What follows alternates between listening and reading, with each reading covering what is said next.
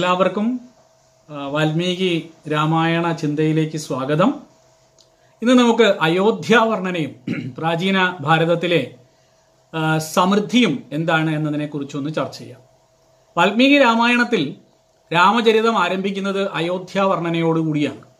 അയോധ്യ എന്ന വാക്ക് വേദത്തിലാണ് ആദ്യമായി നമുക്ക് കാണാനാവുക. അഥർവ വേദത്തിൽ അഷ്ടചക്രങ്ങളോടും നവദ്വാരങ്ങളോടും കൂടിയ ദേവന്മാർ വസിക്കുന്ന അയോധ്യാപുരിയെക്കുറിച്ച് പറഞ്ഞിട്ടുണ്ട്. എന്നാൽ ഇത് ഏതെങ്കിലും സ്ഥലത്തിന്റെ പേരല്ല.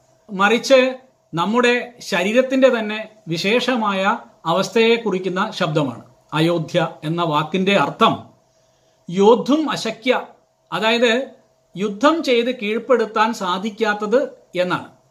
അഥർവവേദത്തിൽ അത് രോഗങ്ങൾക്ക് കീഴ്പ്പെടാത്ത ആരോഗ്യമുള്ള ശരീരത്തെ അർത്ഥമാക്കുന്നു. അങ്ങനെയുള്ള ശരീരത്തിന്റെ പേരായ അയോധ്യയെ സ്ഥലത്തിന്റെ പേരായി വേദങ്ങളിൽ നിന്ന് സ്വീകരിക്കുകയായിരുന്നു പ്രാചീന ഋഷി എന്ന് വേണമെങ്കിൽ നമുക്ക് കരുതാം.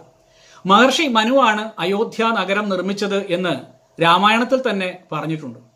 അങ്ങനെ വേദത്തിൽ നിന്നും അയോധ്യയ്ക്ക് അയോധ്യ എന്ന പേര് കിട്ടി. ആ പേര് രാമായണ കാലത്തിനും മുൻപേ തന്നെ മഹർഷി മനുവിന്റെ കാലം മുതൽക്ക് നിലനിന്ന് പോരുകയും ഇന്നും നിലനിൽക്കുകയും ചെയ്യും.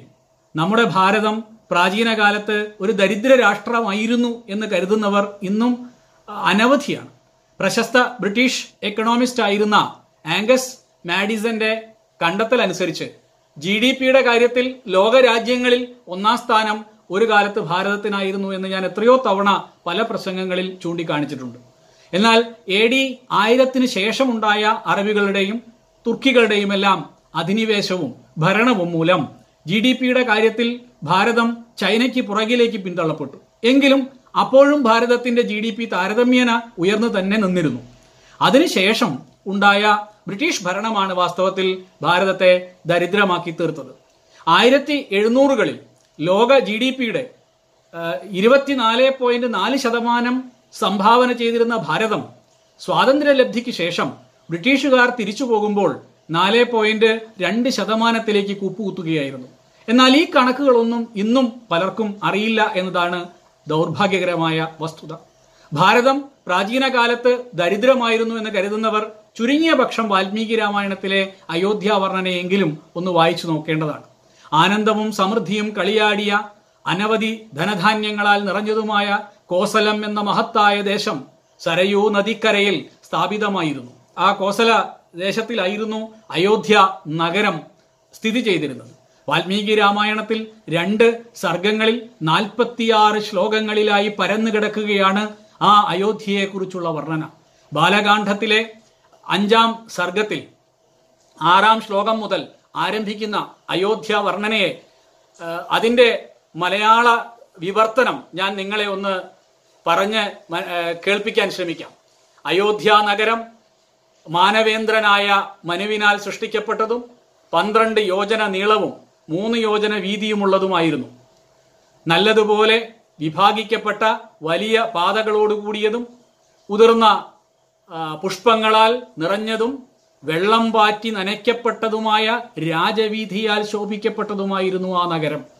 മഹാരാഷ്ട്രങ്ങളെ വൃദ്ധി ചെയ്യുന്ന രാജാവായ ദശരഥനാകട്ടെ ദേവലോകത്തെ ഇന്ദ്രനെ പോലെ ആ നഗരത്തിൽ വസിച്ചിരുന്നു. കവാടത്തിലാകമാനം തോരണങ്ങളോടുകൂടിയതും നല്ലപോലെ വിഭാഗിക്കപ്പെട്ട മധ്യഭാഗത്ത് അങ്ങാടികളോടുകൂടിയതും എല്ലാ യന്ത്രങ്ങളും ആയുധങ്ങളും ഉള്ളതും സർവശില്പികളോടുകൂടിയതും രാജാക്കന്മാരെ സ്തുതിച്ചു പാടുന്ന സൂതന്മാരാലും കുലപരമ്പരയെ പുകഴ്ത്തി രാജാക്കന്മാരെ പള്ളിയുറക്കുന്ന മാഗധരായാലും നിറയ്ക്കപ്പെട്ടതും ശ്രീയാർന്നതും നിസ്തുല ശോഭയാർന്നതും ഉന്നതങ്ങളായ മാളികകളോടുകൂടി മാളികകളോടുകൂടിയുള്ളതും അതിന് മുകളിൽ ധ്വജങ്ങളുള്ളതും നൂറുകണക്കിന് പീരങ്കികളാൽ നിറയ്ക്കപ്പെട്ടതുമായിരുന്നു ആ അയോധ്യ നഗരി. വനിതാ നർത്തക സംഘങ്ങളോടുകൂടിയ മഹാരാജധാനി എങ്ങും പൂന്തോട്ടങ്ങളോടും മാന്തോപ്പുകളോടും കൂടിയതും. അതേപോലെ അരഞ്ഞാണൊത്ത മതിൽക്കെട്ടുകളാർന്നതും ആർക്കെങ്കിലും കടന്നു കയറാൻ കഴിയാത്ത വിധം ആഴമുള്ള കിടങ്ങുകളോടുകൂടിയതും ഉള്ള കോട്ടകളോടുകൂടിയതും. കുതിരകളും ആനകളും പശുക്കളും ഒട്ടകങ്ങളും കഴുതകളും നിറഞ്ഞതുമായിരുന്നു. അപ്രകാരം തന്നെ കപ്പം കൊടുക്കാൻ വന്ന സാമന്ത രാജാക്കന്മാരുടെ കൂട്ടങ്ങളാൽ നിറയപ്പെട്ടതും നാനാ ദേശനിവാസികളായ വ്യാപാരികളാൽ ശോഭിക്കപ്പെട്ടതുമായിരുന്നു. പർവതങ്ങളെ പോലെ നിൽക്കുന്ന രത്നങ്ങൾ പതിച്ച് നിർമ്മിക്കപ്പെട്ട മാളികകളാൽ ശോഭിക്കപ്പെട്ടതും മേൽമേടകളാൽ നിറയപ്പെട്ടതുമായ ആ നഗരം ദേവേന്ദ്രന്റെ അമരാവതിയെ പോലെ ആശ്ചര്യകരമായിരുന്നു.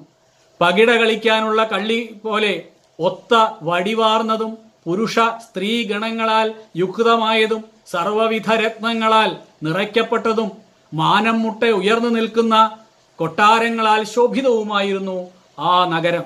കുറ്റമറ്റതും സമനിരപ്പിൽ നിർമ്മിക്കപ്പെട്ടതുമായ വീടുകൾ തിങ്ങിയതും നെല്ലും അരിയും നിറഞ്ഞതും നിറഞ്ഞുള്ളതും കരിമ്പിൻ നീര് പോലുള്ള സ്വാദുള്ള ജലമുള്ളതുമായിരുന്നു ആ നഗരം.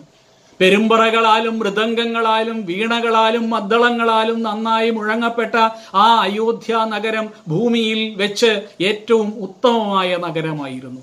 അസ്ത്ര വിശാരദന്മാരും സമർത്ഥരുമായ യാതൊരുവൻ ഉന്നതരും നിമ്നരുമായ ആരും തന്നെ കൂടെയില്ലാത്ത വിധം ഒറ്റപ്പെട്ടവനായി തീർന്നവന്റെയും കരഞ്ഞുകൊണ്ട് പലായനം ചെയ്യുന്നവന്റെയും നേർക്ക് അസ്ത്രമെയ്യുന്നില്ലയോ?